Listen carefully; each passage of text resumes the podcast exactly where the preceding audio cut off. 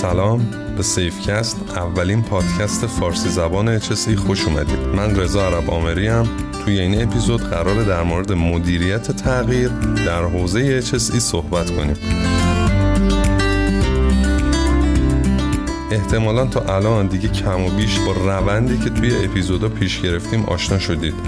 ما داریم تمام تلاشمون رو می‌کنیم که بهتون نشون بدیم. اگه دنبال مدیریت کارآمد توی کسب و کارتون هستید سعی نکنید HSE رو تافته جدا بافته کنید. باید تلاش کنید که سیستم مدیریت HSE رو توی فعالیت های کنونی سازمانتون ادغام کنید و یه جوری به هم گیرشون بزنید که به راحتی نشه تشخیص داد کاری که داره انجام میشه مربوط به HSE یا مربوط به فرایندهای اصلی کسب و کار. واسه خود منم این موضوع زمان شروع به کار خیلی درد سرساز بود. اون موقع وقتی مثلا اسم هدف گذاری توی HSE رو میشنیدیم فکر می‌کردیم بقیه ارکان سازمان هدف گذاری ندارن فقط ما داریم. تمام فرایندامون هم جدا از فرایندهای سازمانی می‌دیدیم.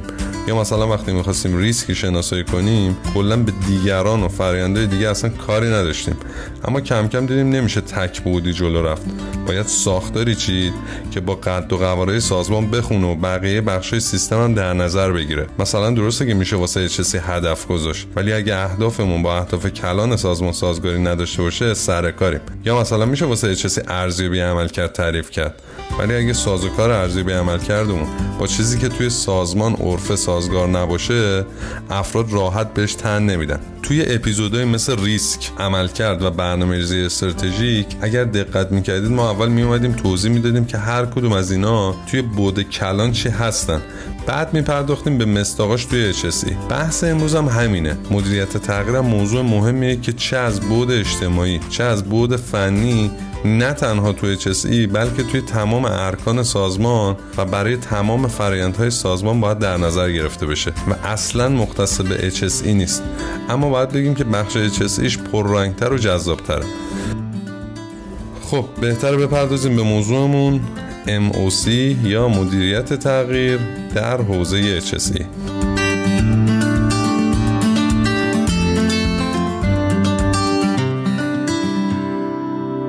فرض کنید امروز یه روز کاری معمولیه. اول صبح شما سوار ماشینتون میشید که برید سر کار.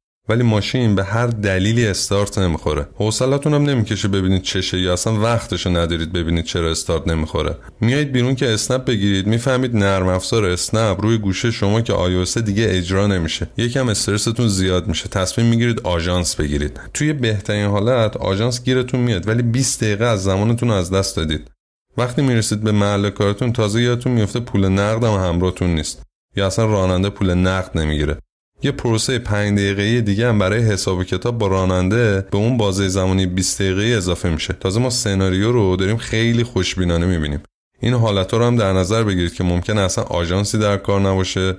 مجبور بشید با وسایل حمل و نقل عمومی برید و تاخیرتون خیلی بیشتر از 20 دقیقه نیم ساعت بشه. حالا شما با نزدیک نیم ساعت تاخیر رسیدی سر کاره از اولین کاری که اون روز داشتی حالا جلسه بوده هماهنگی بوده مکاتبه بوده آموزش بوده یا اصلا کار اجرایی بوده. حداقل نیم ساعت افتادی عقب. حالا اگه یه کارفرمای بد اخلاق هم داشته باشی که فاز دیسیپلین هم داره دیگه اوضاع بدتر میشه.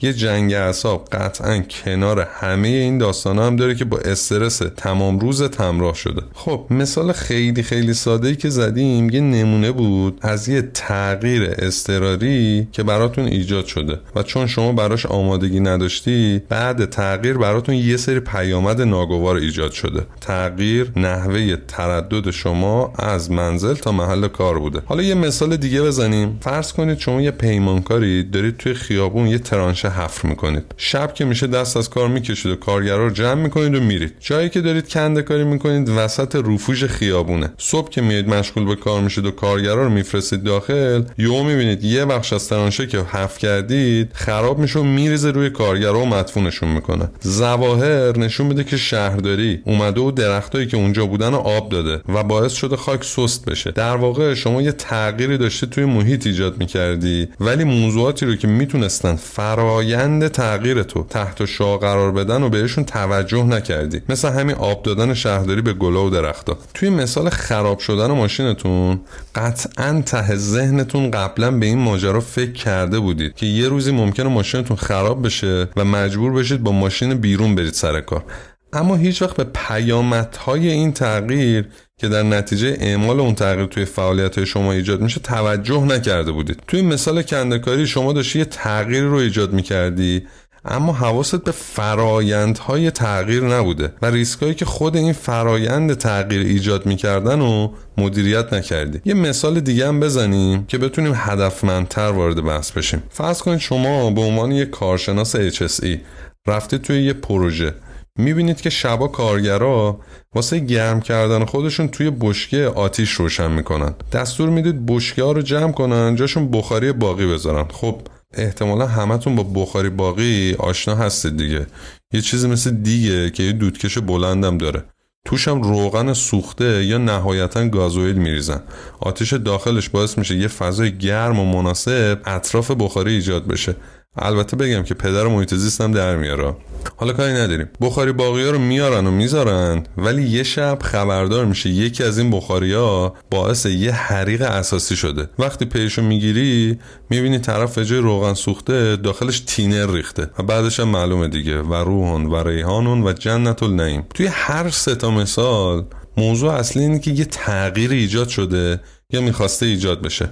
حالا یا اجباری مثل خرابی خودرو یا اون کندکاری وسط خیابون یا اختیاری مثل تغییر بشکه به بخاری باقی. ولی موضوع اینه که ما برای تغییر چقدر خودمون و دیگران رو آماده کردیم؟ چقدر به ریسکایی که این تغییرها ممکن بوده واسه ما ایجاد کنن یا ریسکایی که فرایند تغییره برامون ایجاد می‌کرده فکر کردیم؟ چقدر دیگران رو در مورد ریسکایی که داشتن مطلع کردیم؟ توی مثال بخاری باقی اگه فقط یه بار به کارگرا گفته بودیم که فقط با روغن سوخته بریزن اون تو شاید هیچ وقت از این اتفاقا نمیافتاد. این مثالا و هزار تا مثال دیگه نشون میده که تغییر همیشه همه جا ممکنه وجود داشته باشه و درد سرساز بشه. چه اجباری چه اختیاری.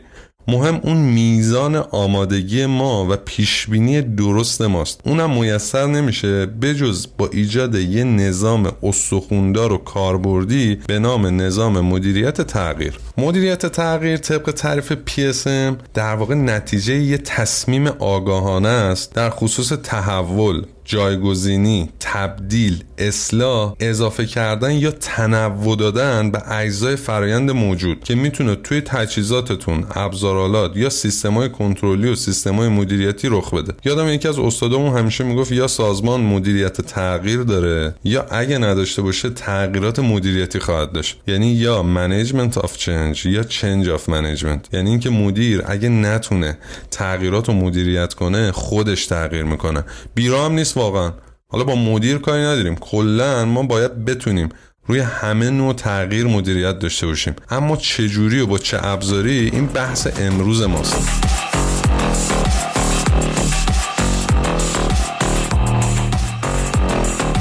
موضوع تغییر از دو تا منظر توی سازمان قابل بررسیه. منظر اول بحث سیستمیه. یعنی چه سیستمی باید طراحی بشه. تا از طریق اون کاری کنیم که هیچ تغییری از زیر دستمون در نره. منظر دوم بحث روانشناختی و اجتماعیه. یعنی اینکه چیکار کنیم که مقاومت آدما یا سیستما رو در برابر تغییر از بین ببریم. ما امروز سعی می‌کنیم روی اولی صحبت کنیم. یعنی منظر سیستمی مدیریت تغییر. وقتی این عبارت مدیریت تغییر رو توی اینترنت search کنید حوادثی مثل Flixborough و Piper Alpha رو می‌بینید که توی عللشون به عدم وجود سیستم مدیریت تغییر اشاره شده. اما حقیقت اینه که می‌تونیم بگیم یه پای ثابت خیلی از حوادث کوچیک و بزرگ توی کل دنیا همین تغییره. مثلا وقتی یه کارگر تازه وارد میاد توی محیط کار و حادثه می‌بینه ما نتونستیم آموزش کافی و برای انتباقش با این تغییر بهش بدیم. یا وقتی یه کارگر ساختمانی به خاطر سرعت باد از ارتفاع پرت میشه پایین اصولا ما نتونستیم خودمون رو برای تغییرات آب و هوایی برای اون کارگر توی اون بازه زمانی وقف بدیم. هزار تا مثال اینجوریه که وقتی توش کند و کاف کنیم می‌رسیم به ضعف تغییر. اینقدر که وقتی حرف مدیریت تغییر شده ما اسم بردیم از اون حوادث بزرگ خیلی این ذهنیت براشون پیش اومده که توی حوادث کوچیک و نقلی این داستانه وجود نداره. ولی وقتی بخوایم حوادث رو ریشه یابی کنیم می‌بینیم که سرنخ خیلی از حادثه و بیماری ها برمیگرده به همین سیستم مدیریت تغییر. و اینکه توی اون سازمان هیچ مکانیزم درست حسابی براش وجود نداره. پس ما نیاز داریم به یه ساختار نظاممند برای مدیریت تغییر. اول باید انواع تغییر و مستاقاش رو خوب بشناسیم. خود کلمه تغییر که تکلیفش روشنه. اما ما توی محیط کار به چیا میگیم تغییر و کدومشون واسه مهمه. من سعی می‌کنم اینجا مهماشو عنوان کنم. برای اینکه هر کدومشون هم جا بیفتن سعی می‌کنم یه مثال ازشون بزنم. یه دسته از تغییرات تغییرات توی روش انجام کارن. مثلا شما تا امروز برای اینکه یه پمپ رو تعمیر کنی می آوردیش توی کارگاه تعمیر می‌کردی. اما سرپرست تصمیم می‌گیره واسه اینکه کارا زودتر انجام بشه یه تغییر توی روش انجام کار بده و تصمیم می‌گیره به جای اینکه وقت بذاره پمپ رو ببره و بیاره همونجا سر محل کار تعمیرش کنه. بدون توجه به اینکه کار تعمیراتی بالا سر دستگاه و زیر نور آفتاب خطرات خیلی زیادی داره که توی حالت اول یعنی تعمیرات توی کارگاه ما اصلا باهاشون مواجه نیستیم. دسته بعدی تغییر توی زمان انجام کاره. یعنی مثلا اضافه کردن یه شیفت کاری به شیفتای موجود یا تغییر دادن زمان انجام یه سری از کارا به شیفت شب. بدون توجه به اینکه افراد توی شیفت شب ممکنه دقت و تمرکز لازم و نداشته باشن و باعث ایجاد حادثه بشن. دسته بعدی تغییرات توی نفرات یا نیروی انسانیه. یعنی مثلا جابجا کردن یه کارشناس متخصص با یه کارشناس دیگه بدون توجه به مهارت و تخصصی که قبلیه داشته و این جدیده نداره و می‌تونه زمینه ساز یه سری مشکلات جدید بشه. تغییرات بعدی تغییرات توی تجهیزات و ابزارآلات مورد استفاده مثالش رو توی بخاری برقی زدیم دیگه. یا مثلا وقتی فرض کنید که شما مدتی با یه دریل عادی کار می‌کردی الان می‌خوای با یه مدل جدیدش جایگزینش کنی. یا مثلا تا امروز از اجاق گاز استفاده می‌کردی واسه گرم کردن غذا از امروز می‌خواید با مایکروویو کار کنید. ولی خبر ندارید که چیا رو می‌تونید توی مایکروویو بذارید و گذاشتن چه جنسا و چه مواد و چه ظرفایی توی مایکروویو خطرناکه. تغییرات بعدی تغییر توی تجهیزات و ادوات تولید یا ارائه خدمته که توی صنعت نفت خیلی درگیرشیم. مثلا تغییر مسیر خط لوله ایجاد یه واحد جدید کنار واحد قبلی بدون توجه به اینکه مثلا این واحد داره دقیقا توی مسیر انتقال گازهای خطرناکی که توی واحد قبلی تولید میشن قرار می‌گیره. اینا همه مثالایی که توی صنعت نفت و گاز هم خیلی زیادن. تغییر بعدی تغییر توی مواد و مصالح مصرفیه که دیگه مشخصه دیگه. شما مثلا یه کاتالیزور یا یه ماده خوراکی رو از یه برند خاصی میخریدی. به هر دلیلی مثلا مالی یا تحریم عوضش می‌کنی. بدون توجه به مشخصه های ماده جدید.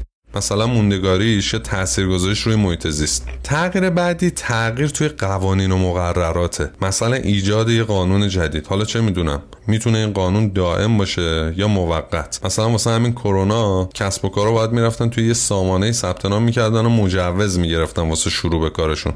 فرض کن شما از این قانون خبر نداری قانون تغییر کرده میری کرکره رو میدی بالا بعدم میام می‌بینم مجوز نداری و جریمت می‌کنن یا مثلا فرض کن قوانین گمرکی عوض میشه شما اصلا خبر نداری. جنس رو وارد می‌کنی وقتی میری ترخیصش کنی می‌بینی ای داده بیداد. همه چی ریخته به هم. دسته بعدی تغییرات تغییرات توی تامین کننده ها و مشتری است. مثلا وقتی یه ماده با یه نام تجاری رو که مدت ها از یه تامین کننده میخریدی و کارش هم خوب بوده تصمیم می‌گیری از یکی دیگه بگیری. خب ظاهرا همه چی مشابهه اما واقعیت اینه که کیفیت دومیه متفاوته. ولی شما به این موضوع توجه نمی‌کنی و واسه تست به آزمایشگاه نمیفرستیش. یا مثلا توی دونه‌بندی و میزان ماندگاری با هم متفاوتن. یا اصلا هیچ کدوم از اینا هم نه. تأمین کننده جدید توی نحوه تحویل جنس و حساب و کتاب و این چیزا کلا با اولی تفاوت داره. ولی تو اینا رو توی زمان بندی های خودت اصلا حساب نکردی. یه دسته تغییرات هم تغییرات توی شرایط یا محیط کاری هم. مثلا تغییر محل کار یا دفتر کار. مثلا تغییر محل اتاق کنترل. از طبقه سوم یه ساختمون به زیر زمین بدون توجه به اینکه چه اثراتی ممکن روی سیستم روانی آدما بذاره و شادابیشون ازشون بگیره. تغییرات ساختاری هم یه دسته دیگه از تغییراتن که اصولا مربوط به تغییر توی چارت سازمان یا کم و زیاد کردن آدما توی واحدها و معاونت های مختلفه که اصولا بهشون میگیم تغییرات ساختاری. یادمون باشه بین تغییر و جایگزین کردن هم یه فرقایی هست. یعنی چنج و ریپلیس اصولا یه تفاوتایی با هم دارن. البته مودیفای کردن هم جزو همین تعریفه که جلوتر یه کوچولو راجبشون توضیح میدیم.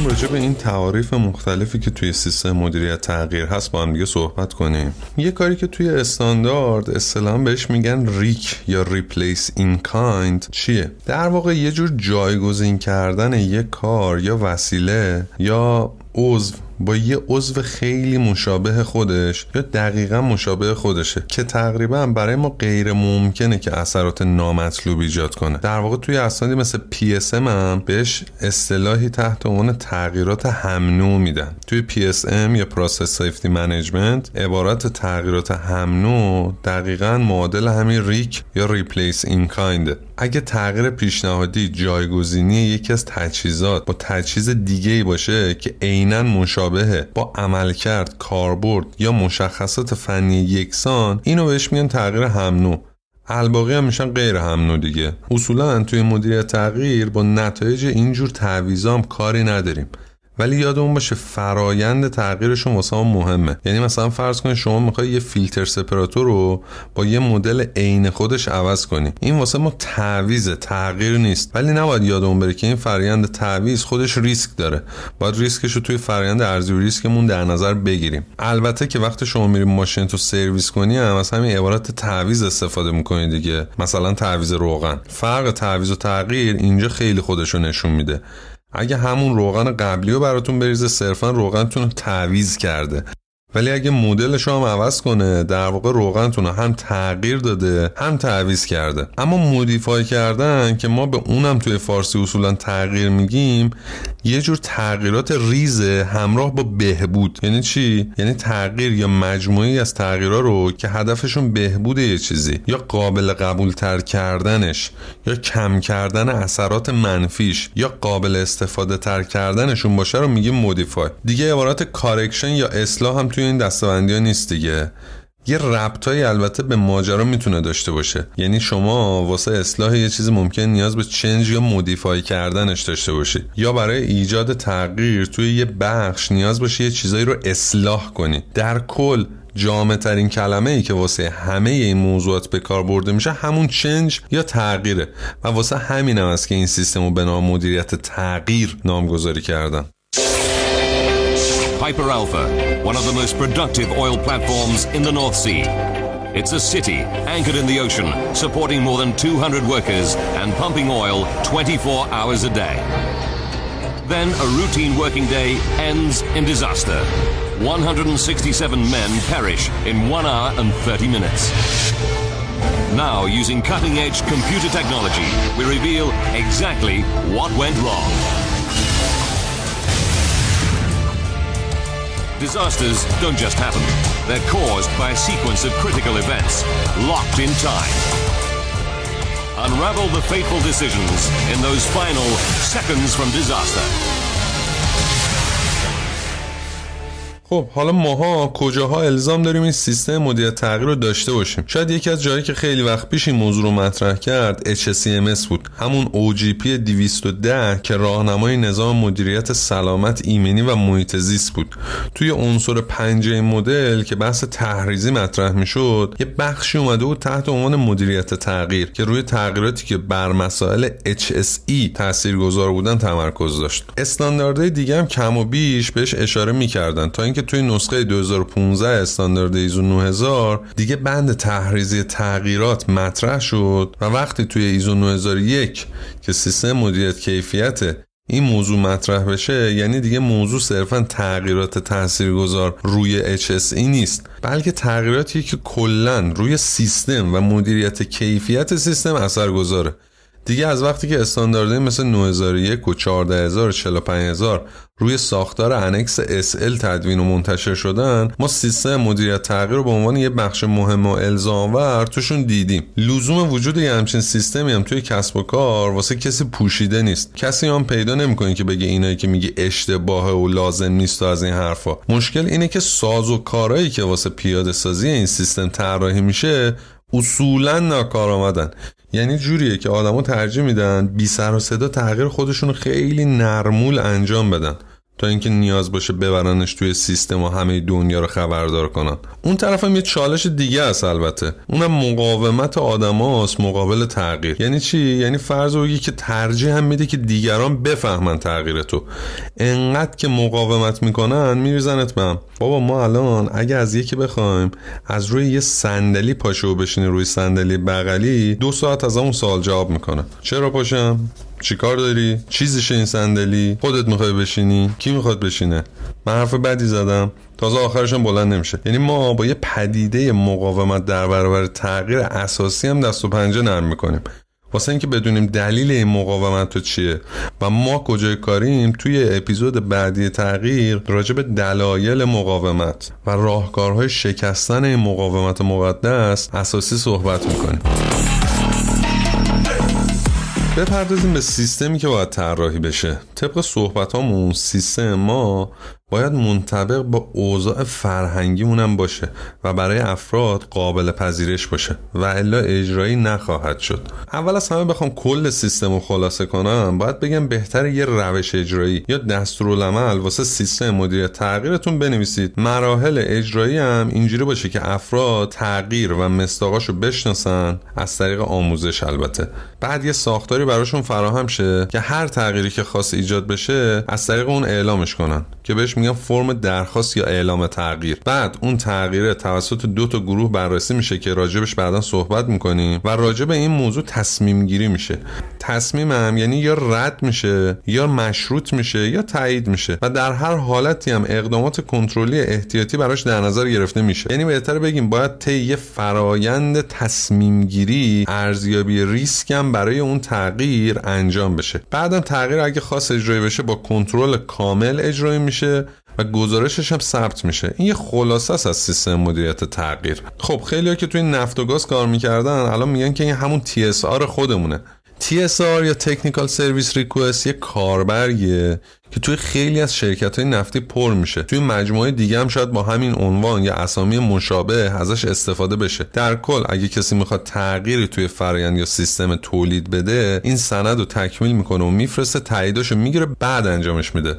باید بگیم که TSA و امثال اون دقیقا از ابزارهای مدیریت تغییرن. با این فرق که از کل اون مستاقایی که اون بالا گفتیم یعنی انسانی و محیطی و اینجور چیزا فقط تمرکزشون روی تغییرات مربوط به تولید و خط تولید و تجهیزات تولیده نه چیز دیگه. ضمن اینکه اصولا توی TSR روی ریسکا به صورت کلاسیک کار نمیشه.